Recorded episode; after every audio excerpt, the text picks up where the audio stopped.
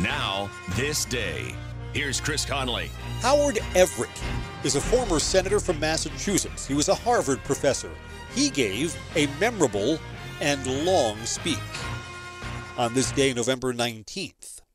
You let him try violin because you love him. And if you love him that much, love him enough to make sure he's buckled up and in the back seat. Find out more at nhtsa.gov slash the right seat.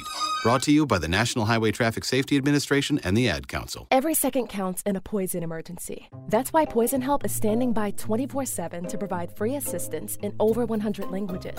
Save Poison Help as a contact in your phone today. Poison Help, one eight hundred two two two one two two two. When Howard Everett gave his speech, the nation was struggling through the Civil War. In the North, most people thought the South would run out of men and weapons, but the North had failed to capture Richmond during the summer of the third year of fighting.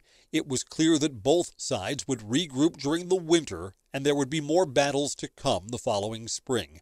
And Professor Everett was called to a field in Pennsylvania where the war dead from the Battle of Gettysburg were being prepared for burial. He spoke about what happened during that battle, the importance of seeing the war to victory. He went on for two and a half hours.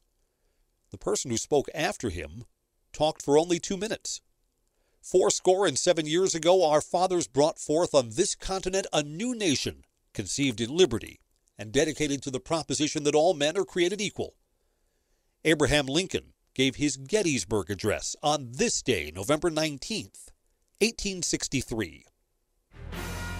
And on this day, remember, it's not the length, but the importance of what you have to say. I'm Chris Connolly.